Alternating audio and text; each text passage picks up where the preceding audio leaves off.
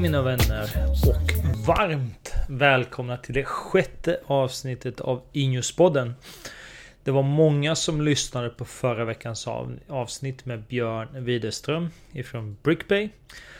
Och vårt snack om B2B-affärer och transaktioner.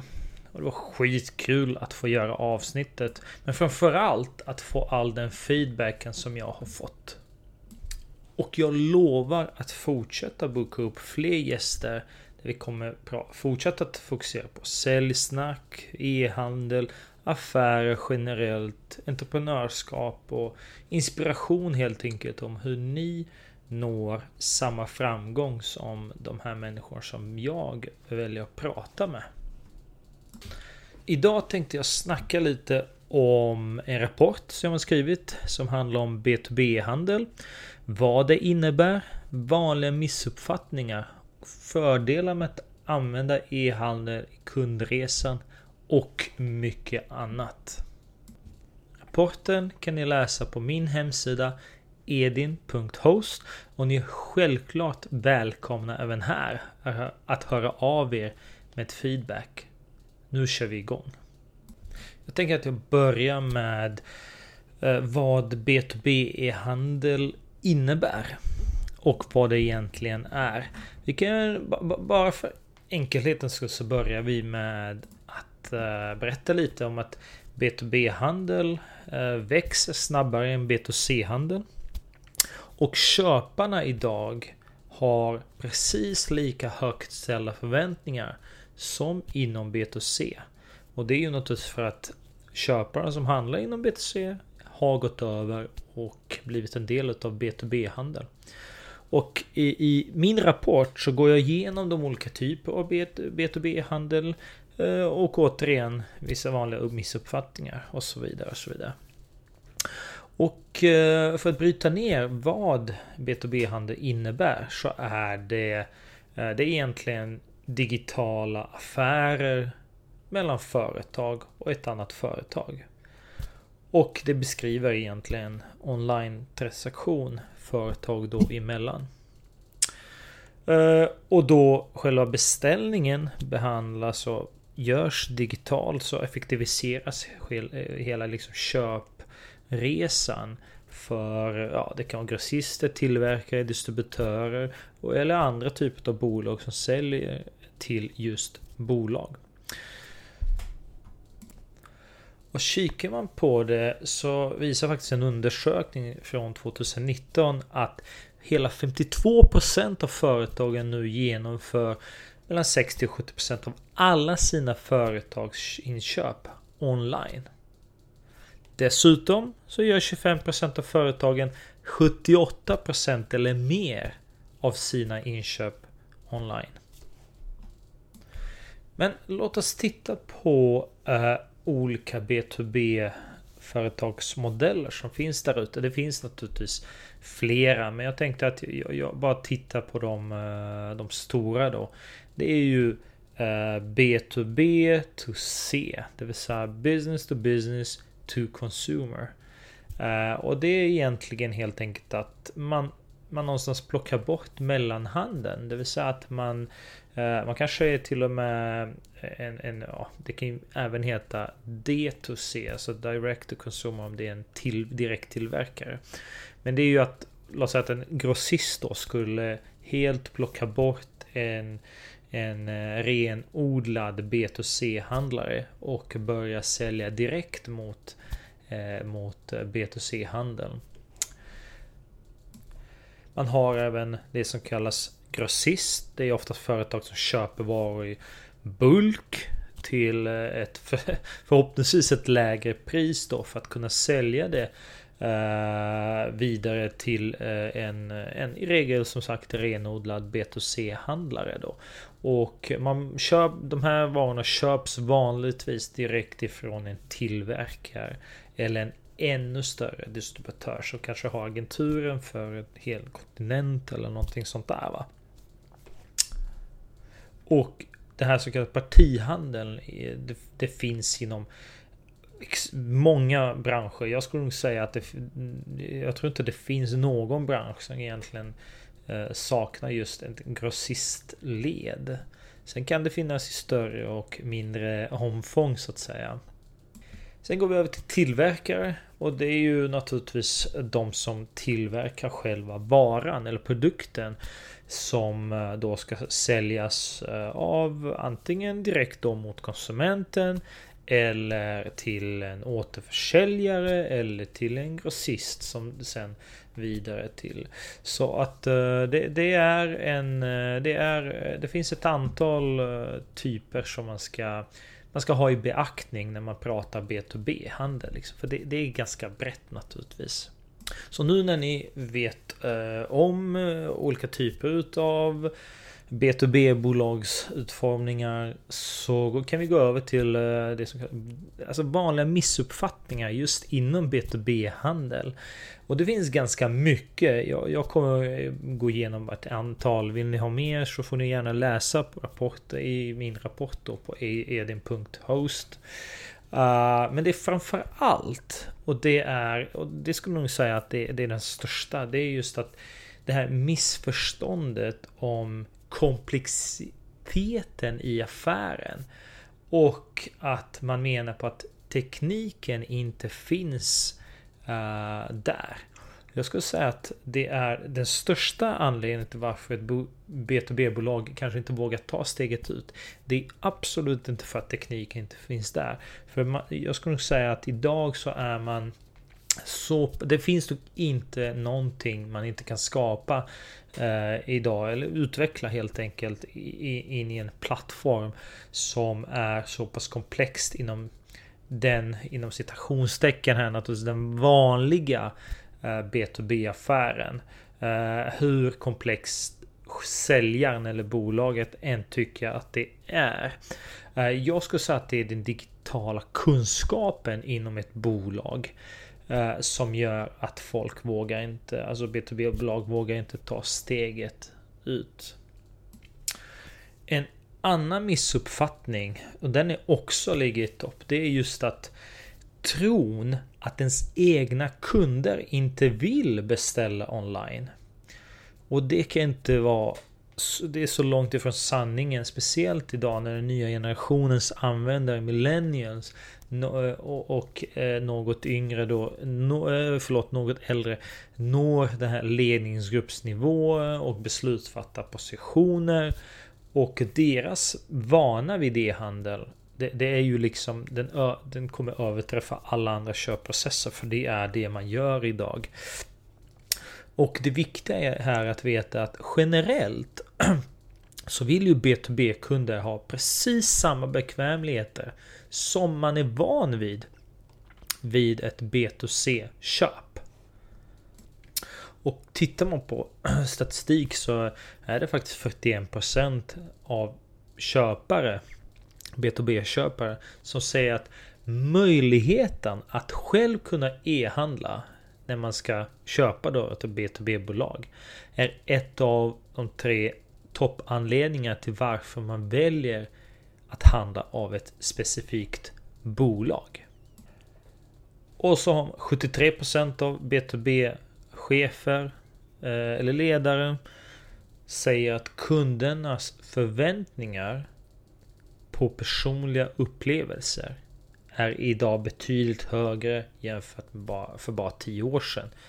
Det visar att plattformarna idag spelar större och större roll. Precis som B2C då. Jag har redan rört vid eh, Millennials och det är en nyligen utgiven rapport visar just att de är på väg som B2B-köpare. Eh, och inte bara på väg, de är faktiskt redan här. 44% av millennials fattar idag ett inköpsbeslut hos bolagen. 33% säger att de påverkar köpsprocesser. Och endast 2% uppgav att de inte alls var inblandade i inköpsbesluten. Och de handlar annorlunda än andra generationer. En studie fann till exempel att millennials är mycket mer oberoende av Eh, än till exempel generation X eller babyboomers under en köpresa. Millennials gör, sig, eh, gör en omfattande undersökning på egen hand innan de fattar några beslut. Och medan generation X och babyboomer köpare förlitar sig fortfarande till stor del på att eh, få, få en säljarens vägledning så är millennials mer benägna att lyssna på vänner och experter på till exempel sociala medier eller Youtube och så vidare än lita på vad en säljare säger. Om man ah, undviker aktivt att engagera sig i försäljningen för tidigt. Där nästan 60% säger att de inte ens bjuder in en säljare i, till, i en diskussion förrän de är mitt i en köpprocess. Och det här är egentligen köpbeteendet efterliknar B2Cs köpbeteende. Där bolag måste utbilda, du måste bygga förtroende och bygga ett community, en gemenskap innan ett köpbeslut fattas. Eller till och med innan det ens övervägs. Som du vill att ditt varumärke ska vara on top of the mind på bland annat då millennials och även i framtiden så måste du ha en aktiv närvaro online. Och så bara för att eh, runda av här kring den här punkten så är det ju en majoritet, nästan 90% av B2B-köpare använder internet i sin undersökning. Eh, där de i snitt gör 12 sökningar innan de lägger ner någon, någon nämnvärd tid på specifikt bolags webbplats. Tänk på det här. Så att du måste ta nästa steg redan idag. Men det, det handlar inte bara om att ha produkter på, på en webbplats. Det handlar om att ha content, relevant content, guides, eh, rapporter. Se till så att, så att eh, kunderna kan, kan ta ett beslut egentligen eh, utan att behöva involvera någon annan i det här beslutet. Du ska hjälpa dem. Precis som man gör inom B2C idag och har gjort ett antal år sedan. Och så kommer vi till egentligen, vad blir en tredje punkt här då? Det är tron att bara för att man säljer online så är det enbart fokus på pris. Och visst, det är ju så. Med väldigt låga marginaler och många konkurrenter som alla vill synas och lyfta just sitt erbjudande och sitt bolag. Så är det, gör det att många varumärken eller ja, handlare inte vi, nödvändigtvis, nödvändigtvis vill visa sina priser för att alla ska se dem. Och, och, och, det är ju den här typen av ska säga, val av att skydda en prisbild på marknaden är förståelig. Uh, och, och, och, det finns plattformar naturligtvis. Uh, eh, många plattformar erbjuder den här funktionen där man liksom kan eh, skydda. Ja, kunden kan inte se ett, ett pris då innan de loggar in då. Uh, men där man istället jobbar med content. Man, man ser till så att man visar i alla fall bilder, mycket bilder. Eh, man visar på specifikationer, återigen content, det ska liksom vara beskrivningar och så vidare. Men att själva priset kanske inte syns då. Eh, och så nästa punkt är egentligen när vi rör oss inom B2B, speciellt om det är lite komplexare affärer så, så, pratar vi alltid om prospektering och varma leads, kalla leads, varma kunder, kalla kunder. Och det är just att eh, tron om att en kund som kommer eh, via e-handeln är kvalificerad som en kall kund. Och det kan inte vara det, det är så långt ifrån sanningen som det bara är möjligt att komma. Och och så, så, det är visserligen sant att ett av de bästa sättet att se till att en kund inte går till en konkurrent det är ju naturligtvis att bygga långsiktig uh, relation. Och innan så hade det kanske varit en personlig relation. Uh, och det är inte alltid möjligt med en uh, liksom via, via en e-handel. Men det, det, det, betyder fortfarande eh, att, kunden ska inte kvalificeras som kall. Eh, och speciellt nu när det är, det är liksom millennials är inblandade i köpprocessen och de ligger i spetsen för många beslut. Eh, där, man där man tar fram en det man kallar, alltså streamliner eller strömlinjeformad digital köpupplevelse. Och en rapport nämner bland annat att 55% uh, ehm, säger att när alla andra faktorer är lika. Det vill säga att priset är samma, det är samma pris, kvaliteten är samma, tillgängligheten är samma. Så är det en digital sömlös köpupplevelse viktigaste när man väljer en leverantör. Så inte att man, man är tjenis eller bundis med en säljare någonstans. Utan det är att det är den digitala sömlösa köpupplevelsen som är viktigast. När man ska välja en leverantör. Sen ger ju oss tekniken också möjlighet till att bättre serva kunderna. Man har till exempel chatt man har, där den nya generationen är van vid att kommunicera. Och det är framförallt att kunna kommunicera effektivt. Uh, och det kan ju vara som sagt chatt, det är ju en sak. Sms, Facebook, Messenger eh, och, eller andra alternativ som finns där ute. Och i själva verket är den här typen av kundtjänst inte bara lätta att uh, få i regel installerat på sin plattform då. Uh, de, de är extremt önskade av kunder. För det är här du kan liksom göra skillnaden. Du kan fortfarande få den här personliga touchen. Men du behöver i regel inte Eh, du kan serva flera kunder samtidigt till exempel i en chatt och så vidare. Så det, det, det gör ju att kunden känner sig sedd och fortfarande som, som, som är eh, viktigast i det samtalet. Men du kan ha flera kunder som, som du hanterar på, ett, eh, på, på en och samma stund. Då. Och en studie gjord av McKinsey Company sa att långsamma svarstider är en B2B-köpares största klagomål med beställningar lang, lang, äh, lagda online. Och det är precis samma klagomål som eh, man har offline. Det vill säga att en säljare eller en eh, ja, säljavdelning inte svarar på ens eh, på ens eh, ja, om det är order eller mm, man ska status och så vidare. Så man delar samma problem. Skillnaden är att tekniken möjliggör för dig att ligga i framkant. Så se till att svara på kund inom en rimlig tid. Och det är den absoluta san dagens sanning eh, på kvalitet. Så ignorera det eller upp, om, de, om de känner att du har ignorerat dem så har du förlorat affären. Så enkelt är det. Och så har vi eh, den sista punkten när det gäller eh, stora missförstånd. Det är ju att man tror att eh, ens vågar man säga, liksom ens produkt är så unik och så svår och den ska konfigureras och så vidare.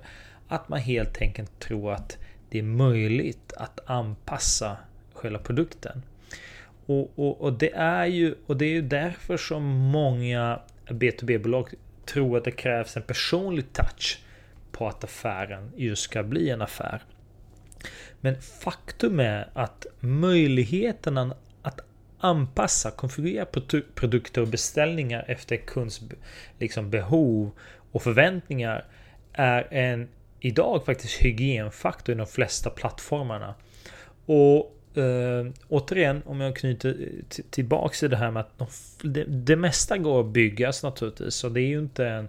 Eh, det, det, handlar om att det ska, man ska hitta ett business case kring det. Men det mesta går att hitta och eh, men många plattformar har redan den typen utav funktionalitet. Och det är just tack vare det här anpassade du vet, offertverktyget och unika varianter och segmenterade kundgrupper gör att eh, B2B-bolag kan tillåta egentligen sina kunder att göra en order 24-7. Det finns liksom, du behöver inte ha en säljare på andra sidan för att kunna ta emot en, eh, eh, en order för att sen kan ju ordern fortfarande liksom man kanske vill ha den utvärderad av säljare och så vidare. Som sedan kan återkomma till kunden under de här ordinarie öppettiderna. Om det är så att den unika beställningen behöver några eh, liksom förändringar. Och det betyder att ditt bolag eh, placerar kunden i dess unika kundgrupp. För att nästa gång kunden lägger en order så behöver man kanske inte alls titta på beställningen. Utan du har, du har kunden lägger en order. Uh, är allting grönt enligt flaggorna som hör konfigurationen så är det egentligen bara som kund klicka på beställ och sen så är det så, så, så går artikeln eh, av beställningen igenom då som är gjord speciellt för den här kunden. Så även om customisering och konfiguration av en produkt kan vara unik för en bransch. Ett exempel kan vara släpvagnar. Eh, man kanske vill sätta, sätta på olika, ja, olika antal axlar. Man kanske vill eh, Man kanske har ett eh, Ja vad den ska användas till och så vidare. Det är ett simpelt exempel. Men det är fortfarande så att den ska konfigureras. Ja men då, då, är det går att göra. Och det är någonting som i många plattformar liksom ingår redan. Eh, sen kanske man får tweaka just den grafiska profilen måste kanske förändras. Så att eh, det är inte svårare än att eh, börja utvärdera liksom sin egen konfiguration. Hur, hur komplex ska den vara? För att sen då naturligtvis kunna anpassas till den här produkten som man ska sälja. Går vi över, går vidare till fördelarna som finns med att använda det vi kallar en optimerad eh, plattform för B2B. Och det finns naturligtvis många fördelar eh, för den, alltså som är att använda en plattform eller välja en plattform som optimerar för den här typen av affärer. Men eh, det är ju framförallt att möjligheten till att få igång säljet och framgången Eh, finns redan från start. Och jag, tar, jag kommer gå igenom ett antal punkter och antal anledningar till varför man bör använda en plattform som är optimerad för en B2B-affär. Och då är det här med att eh, nå helt nya kunder. Eh, en B2B-handel som möj med möjlighet till att visa produkter utan nödvändigtvis vissa, viss information. Till exempel priser, eh, eh, eh, tillgänglighet eller någon annan kundspecifik information. Det är ju naturligtvis det är ett oerhört kraftfullt sätt att nå nya B2B-kunder för att visa sitt sortiment utan att då för den skull visa, visa priser och så vidare som då kan vara kundspecifika. Och då genom att gå online så har du möjlighet att som sagt att använda den digitala marknadsföringen för att öka dina, din, din räckvidd och kunna få in äh, nya kunder. Och, och, det kan vara så att dina kunder inte föredrar, de fortfarande föredrar att ringa in och så vidare. Men möjligheten att, för dig att visa upp din katalog finns där. Och helt plötsligt kan, har du möjlighet återigen att ja, Ja, du, du har möjlighet att eh, och eh, nå nya, helt nya kunder. Ehm, och går vi vidare sen för det, det liksom nästa punkt. Det är just en bättre hantering av leverantörer och kundgrupper. Så e-handel kan tekniskt sett erbjuda eh, ett, ett verktyg för, för dig att hantera både leverantörer och dina kunder. Eh, det, det innebär att du kan använda, använder du rätt plattform så kan du bygga kund och leverantörsideal. Och det, det, kan visa bland annat information till exempel om hur dina kunder handlar och möjlighet eh, till, eh, till att se vilken leverantör som är mest optimerad då för ett specifikt, ja det kan vara produkt eh, Eh, från en viss leverantör och så vidare. Då kan du, då, kan, då har du liksom allting ungefär som ett CRM-system då. Och det här ger dig möjlighet att använda informationen för att komma närmare, att skapa bättre och mer personlig shoppingupplevelse för dina kunder. Det är absolut en win-win för båda parterna. Och så punkten, tredje punkten är ju sälj mer till befintliga kunder. Vi alla vet att det billigaste sättet att eh, öka din försäljning det är att sälja till befintliga kunder. Och det är det här med ett med e-handel så når du inte bara nya kunder. Utan din e-handel låter dig i regel, din plattform då, om du väljer rätt plattform så låter den dig också att enkelt implementera verktyg som jobbar med både eh, cross-selling och eh, upselling. Och, och, och, det är ju i linje återigen med att kunna erbjuda dina kunder en mer personlig upplevelse. Du hjälper dina kunder att hitta rätt produkter utan att de ens behöver fråga någon. Ungefär som att ha en, en egentligen personal seller, personlig säljare inbyggd i själva plattformen. Och det som jag skulle vilja lyfta upp som kanske den viktigaste punkten. Det är ju bättre data. Handel i allmänhet och e-handel i synnerhet handlar i grund och botten om data, data och återigen data. Och det kombineras med, med analys och återigen analys. Och så med analysen så kan ni fatta bättre affärsbeslut grundade på beteende och resultat. Så, så har du en bra plattform så, så erbjuder den här typen av analysfunktion som ger både dig som kanske säljare, ansvarig och bolaget som helhet en djupgående analys av just till exempel försäljningen. Du ska kunna skapa olika typer av rapporter för att just förstå hur ditt företag utvecklas. En, en form av analyticsverktyg som hjälper dig att identifiera vad som fungerar och vad som fungerar mindre bra för ditt bolag. Om det är produkter, om det är returer, leveranser, eh, specifika kunder. Ja, du, du, vet, du, du kommer veta exakt vad din kund letar efter på din webbplats och följaktligen vidta rätt åtgärder för att kunna öka engagemanget och konverteringen som är det, det slutgiltiga målet. Så summan är att data kommer att spela en nyckelroll och bör spela en nyckelroll för ditt bolags framgång. Går vi vidare till det jag kallar B2B e-handelsmarknadsföring 101. Och det är oavsett om du tvekar att starta, eh, starta upp en en e-handel i ditt B2B-bolag eller inte så ska du veta följande. Det finns idag ingen, så, inget som inte kan eller har gjorts hittills för att du inte ska kunna få ditt B2B-bolag framgångsrikt online. Så har du kunder som behöver beställa bulk.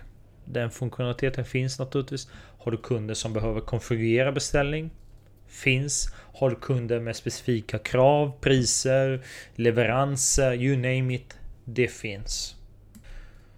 Så här når, och, och, och, det är så här du når, till dina, når ut till dina B2B-kunder. För att öka din försäljning. Inte bara online. För att effektivisera dina processer i bolaget. Och för att du ska fokusera på det du gör bäst. Det vill säga få ut produkter till dina kunder. Så se till att utbilda dina kunder bättre än dina konkurrenter. Du ska alltid vara steget före. Har de gjort någonting, se till att utvärdera, se om du kan göra det bättre. Du måste lära dina kunder att förstå att de sparar tid genom att använda eh, din e-handel. För då kommer du spara tid. Du ska använda moderna, det vi kallar moderna, du ska använda plattformar och lösningar som gör att det, det minskar både ditt manuella arbete och kundernas manuella arbete. Så att du kan fokusera på att öka supporten och kundlojaliteten. Jobba alltid med en single source of truth för att kunna skala lättare. Det vill säga har du ett ställe, till exempel ett PIM-verktyg som innehåller all din produktinformation så ska du använda bara det för din produktinformation och utgå ifrån det. Det effektiviserar hela ditt arbete. Samma sak med priser. Är det så att du använder ERP-systemet som en eh, som en liksom source, source of truth inom, inom prisstrategin. Då är det det som ska kopplas in i e-handeln. Se till, och då kommer vi till nästa punkt, se till att integrera e-handeln som en naturlig del av bolaget. Alla ska veta vad som händer. E-handeln ska inte vara silo för sig, där man har några säljare som säljer för sig och så vidare. E-handeln idag måste vara en central och viktig och naturlig del av bolaget. Kommunicera med kunderna så som du alltid har gjort. Använd dock alla kanaler. Det kan inte bara vara, du kan inte bara fokusera på att skicka ut ett, en katalog, papperskatalog en gång per år. Nej, nej. Använd alla tillgängliga kanaler för dina kunder finns överallt idag.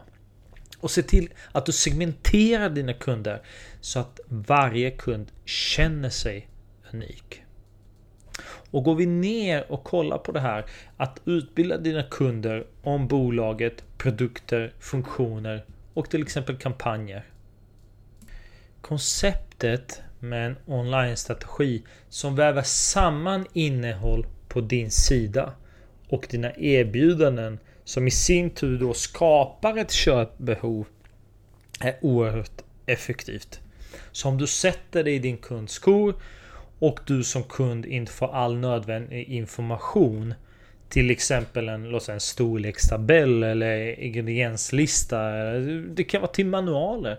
Så ger du inte kunder andra alternativ än att de måste gå tillbaka till till exempel Google för att söka efter informationen någon annanstans.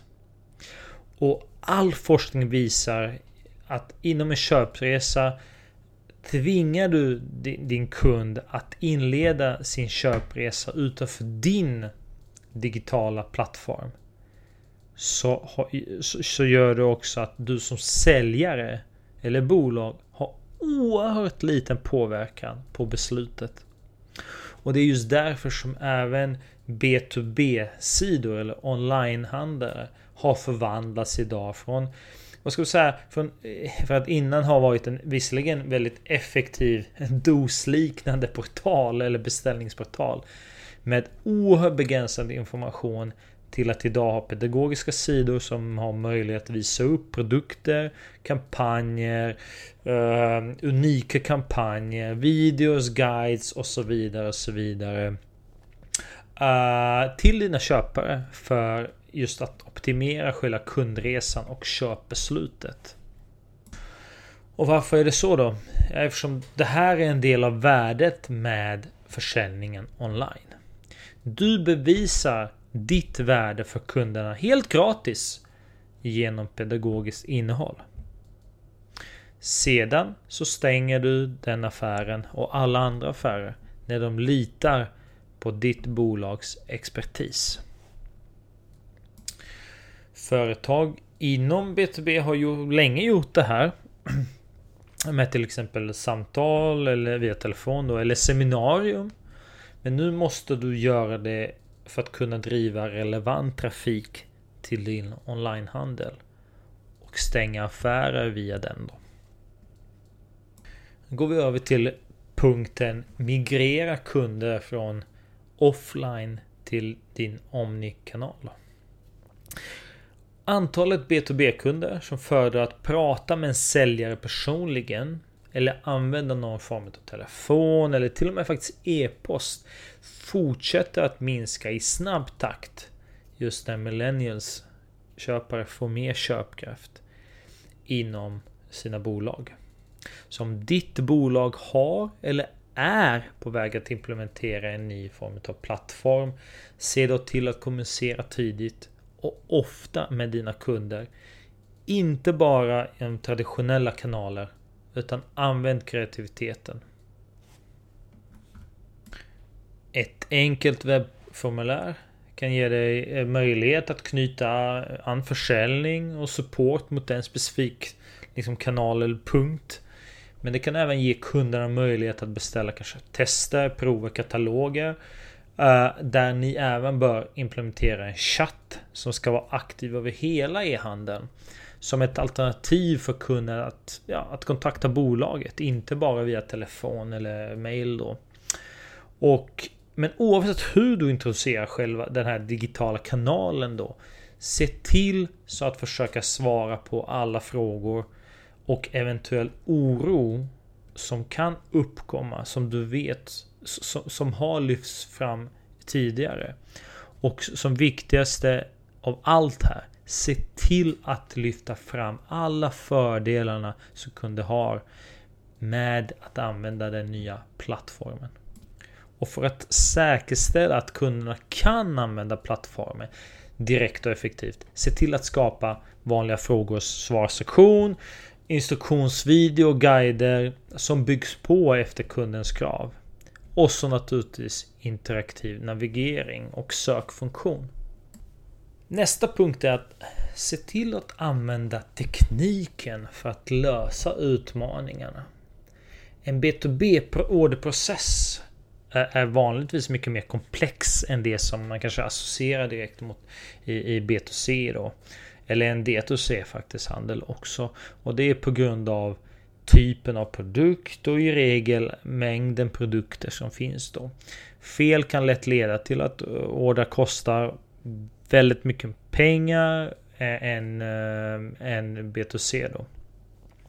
Och det som förväntas i en stor grad av en B2B-leverantör är att kunna leverera produkter i tid och enligt ramavtalen som man har satt upp då.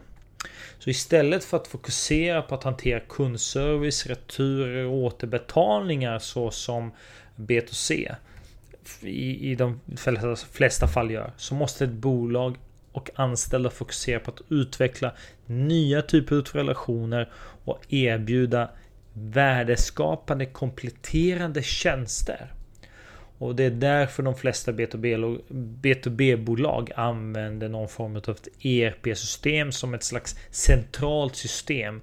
Som med hjälp av kraftfulla API förhoppningsvis kan synkronisera systemet mot er till exempel e-handelsplattform. Men utöver en enda liksom EP-källa då så kan även e-handelsplattformar också automatisera olika funktioner för att förbättra hela kundupplevelsen. Så låt oss titta på ett par av dessa funktioner. Automatisk lagerhantering, det vill säga ställa in regler som kan varna kunder om lagerstatus och tillgänglighet utan att kunden behöver göra någonting dashboards. Att det finns en tydlig dashboard som är tillgänglig för alla i bolaget. Här så bör man också använda API för att skicka information till då ett ERP-system för att synkroniseringen i realtid ska vara möjlig. En dashboard visar också tydligt till exempel orderprocessen. Vad som till exempel har skickats ut, vad som väntar på att skickas ut och när. Vidare bortom en liksom dashboard så ska man kunna gå in i varje enskild order för att kunna se mer detaljer naturligtvis. Till exempel ett PO-nummer, vilka produkter som har beställts, ordervärde och så vidare och så vidare. Nästa punkt har vi här kundklubb som stimulerar lojalitet. Och det är ju när en plattform väl har sjösatts så är jobbet att öka interaktioner och användandet av sajten. Det, det är liksom primär. Så sannolikhet att du, om du är ett B2B-bolag, att du levererar produkter som är eh, för någon form av förbrukningsvaror. Eller produkter som liksom ständigt måste underhållas, bytas ut, beställas på nytt och så vidare.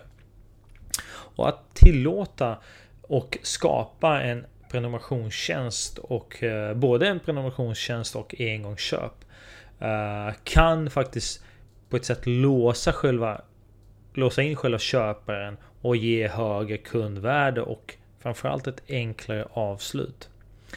Dessutom så ger det data till ditt säljteam eh, som möjliggör då att erbjuda en kompletterande produkt samt en möjlighet att eh, veta när en kund ska köpa nästa gång innan kanske ens kunden vet om det.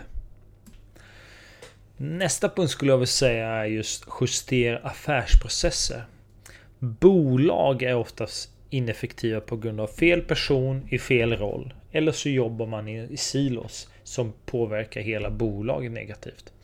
Det här inträffar antagligen på grund av att den digitala strategin har tillkommit som ett sidoprojekt. Inte som en del av den gemensamma bolagsstrategin som är så viktig då.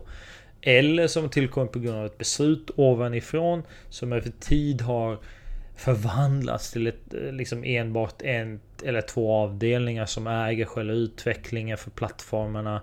Och, och då tappar liksom hela styrkan i effektiviteten i en flerkanalsstrategi som är så viktig idag. Och det är viktigt då att man optimerar avdelningarna. Så se till att du granskar din nuvarande organisation och struktur på djupet. Justera om roller och resurser om så behövs. Våga titta utanför bolaget om du behöver anställa spetskompetens. Och när strukturen och personal är på plats, se till att ha en tydlig budget och utvecklingsbeslut som innefattar även den digitala affären. Punkten efter handlar om att minska kostnaderna och eh, på ett smart vis. När plattformarna blir mer och mer robusta, centrala och man har kommit förbi stadium, stadiumet där eh, funktionaliteten är utöver liksom en enkel kundvagn. Och, eh, så, så att inflytande inom bolaget ökar.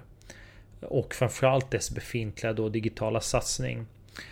Uh, det ser man ju. Antalet startups ökar samtidigt som de större mjukvarubolagen slukar mellansegmentbolag. Och på ett sätt suddar ut mindre specialiserade bolag i mellansegmentet i snabb takt. Och samtidigt så och det gör ju också att det är viktigare än någonsin att veta hur framtiden ser ut för den plattformen ni väljer. Vare sig det är något som är utvecklat specifikt för er eller är en form av SaaS-plattform. Så plattformen som du väljer måste kunna hantera bolagets tillväxt även ett par år framöver. Och det är just den här kunskapen och insikten som kommer tillåta er att kunna trimma bolagets licens och utvecklingskostnader i en kontrollerad form med minimalt bortfall av likvida medel. Punkten efter här handlar om att se till att alla kanaler kompletterar varandra. Interna konflikter är en vanlig flaskhals för B2B-bolagens tillväxt idag. Samtidigt så säger alla branschanalytiker som förutspår säljarens ska säga, mindre och mindre vikt då vid affärer. Och att online-kanalen är faktiskt det legitima hotet som alla säljare bävar inför. Och bolag som snabbt och framgångsrikt övervinner de interna konflikterna kommunicerar just tidigt och ofta med individer som kan påverkas av den så kallade nya kanalens intåg i vardagen och det är säljaren. Och så avdelningar som jobbar med det digitala bör alltid jobba tillsammans med själva säljgruppen. Och just för att visa fördelarna med, med att kunder använder plattform och hur den plattformen faktiskt hjälper säljarna i deras prospekteringsarbete för att kunna överträffa budgetar och kundnöjdhet. Och det finns oerhört många plattformar där ute som är duktiga på att serva kunderna som vet vad de vill ha och produkterna inte är av så komplex natur. Men det är när affären blir komplex där plattformen blir till ett verktyg som hjälper säljare att fokusera mer på det värdeskapande i affären och mindre på att agera ordermottagare. Och det är här Man måste visa för säljare, alla säljare där ute som är rädda för det här så kallade nya sättet att sälja. Det är här man inser att plattformen är ett verktyg för att man ska kunna så, nå eh, även nästa års tillväxt så att säga. Går vi över till nästa punkt så är det skapa värde med personen bakom transaktionen. Och det är att ha en plattform som, som, är, eh, som kunderna kan använda utan problem är en oerhört viktig del i själva värdeskapandet. Det betyder dock naturligtvis inte att eh, skapa 100% så kallade konsumentliknande e-handelsupplevelse med stort liksom fokus på det visuella och interaktiva. Istället så bör, bör man fokusera på att din plattform eh, ska klara av följande uppgifter eller punkter. Det är att prestanda och upplevd hastighet utav plattformen. Det är nummer ett. Avancerad motor, det vill säga sökmotor i bakgrunden och enkel i fronten. Så tänk alltid Google. Sökfunktionen är central del och egentligen alla typer av e-handlare. Fokusera också på det här oerhörda enkla köpförfarandet. Från sök, katalog till kundvagn. Detaljerat produktinnehåll, mycket bilder, mycket information, mycket specifikationer. Gärna i överflöd. Och så avsluta med en oerhört enkel utcheckning. Oerhört viktigt. Ingen tröskel där. Det ska vara lika enkelt att handla, om inte enklare, än en B2C.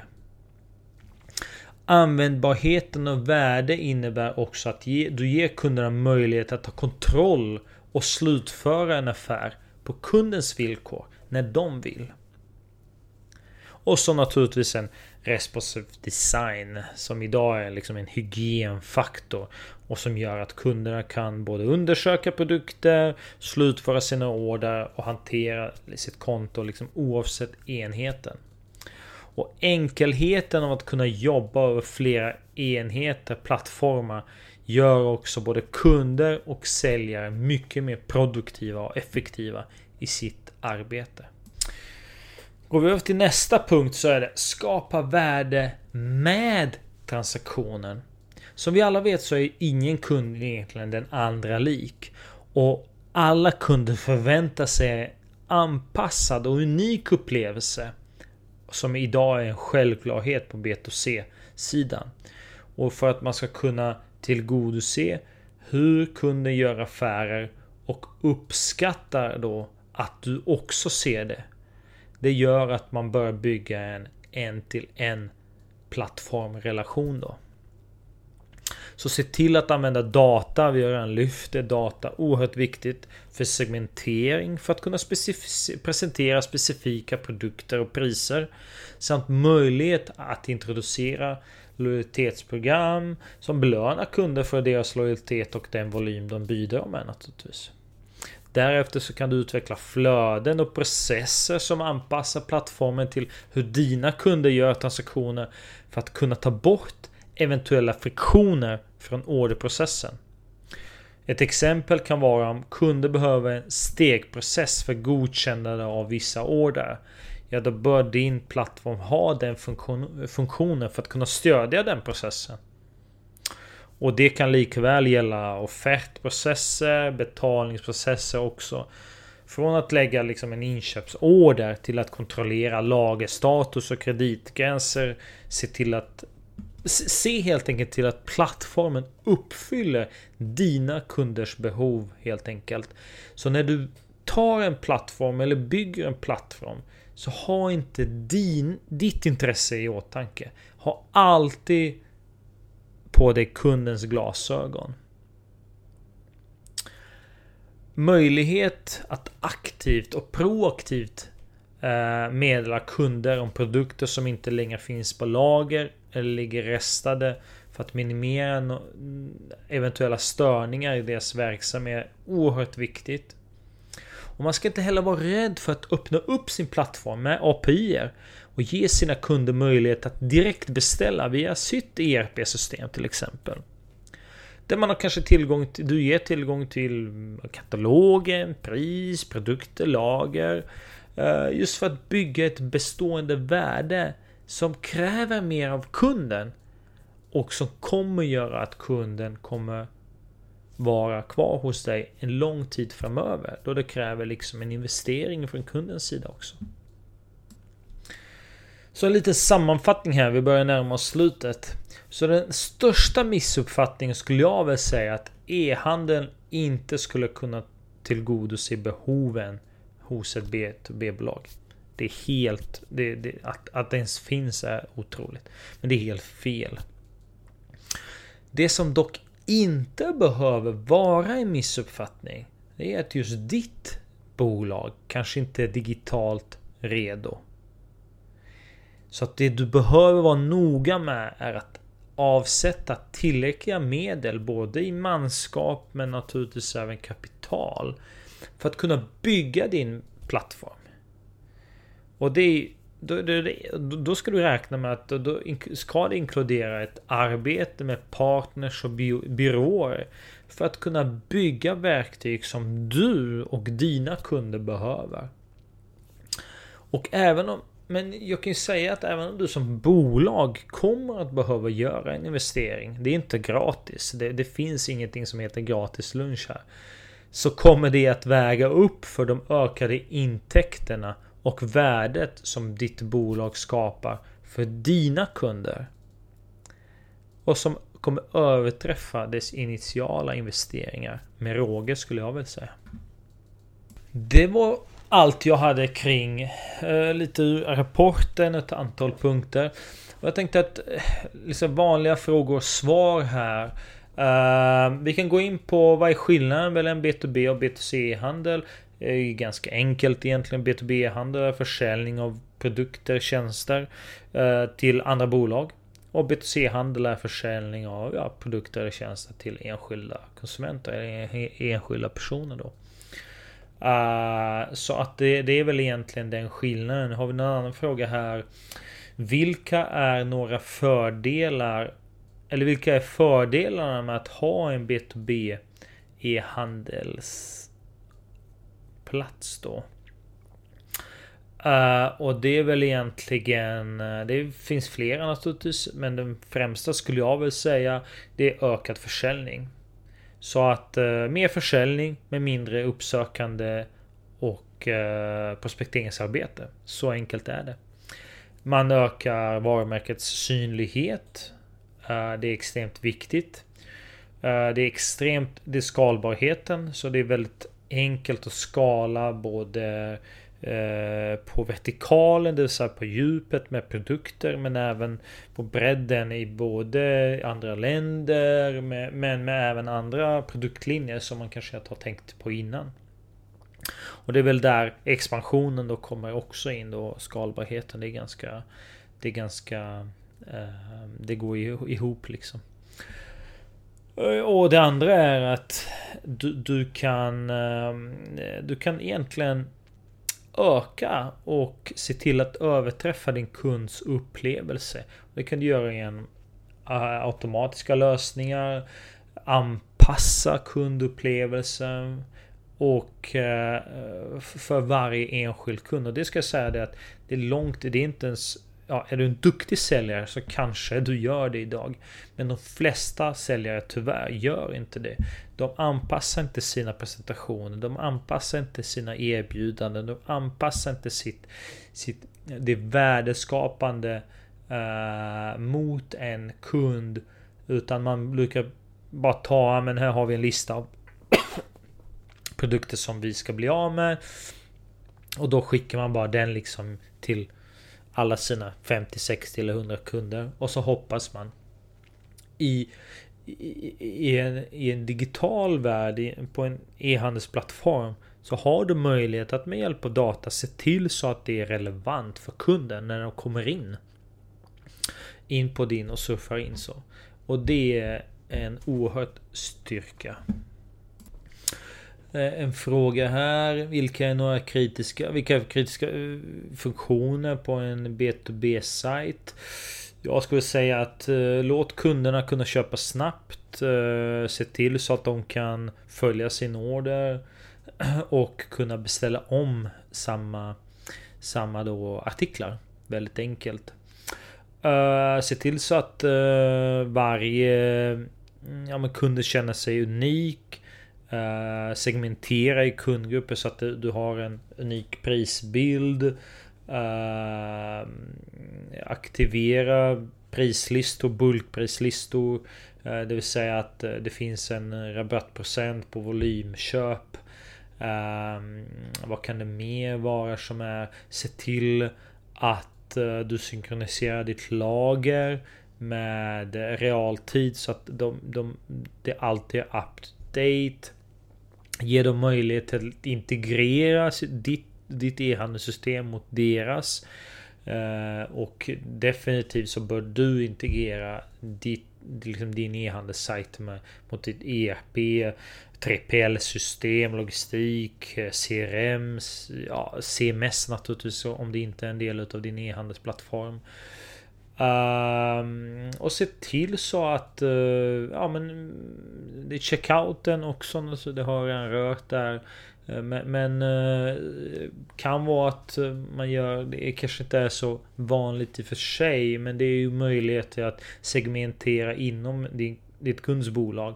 Så att eh, en viss person kanske har möjlighet att handla. En annan kanske har möjlighet att bara genomföra del, delköp och måste attesteras och så vidare. Uh, en annan fråga kommer här. Hur kan B2B-handel tjäna som en personlig säljare? Och det är ju... Ja, det, det, det kom, vi är inte där ännu men det går ju Det går ju att bli så pass unik att du är bättre än en faktiskt en medelsäljare idag. Och, och det är ju att du ska låta Uh, du ska bygga kundgrupper. Så du ska segmentera och se till så att din plattform uh, kan, uh, kan visa unikt innehåll för varje unik kund. Då. Så visa produkter som inte är kanske tillgängliga för andra grupper. Och, det, och, och, å andra sidan så dölj produkter som inte är relevanta. För det är ingen som orkar gå igenom.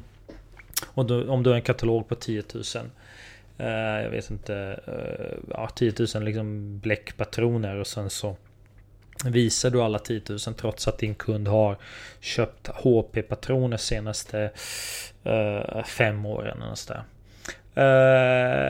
se till så att det är specifika priser och att kunden vet om det.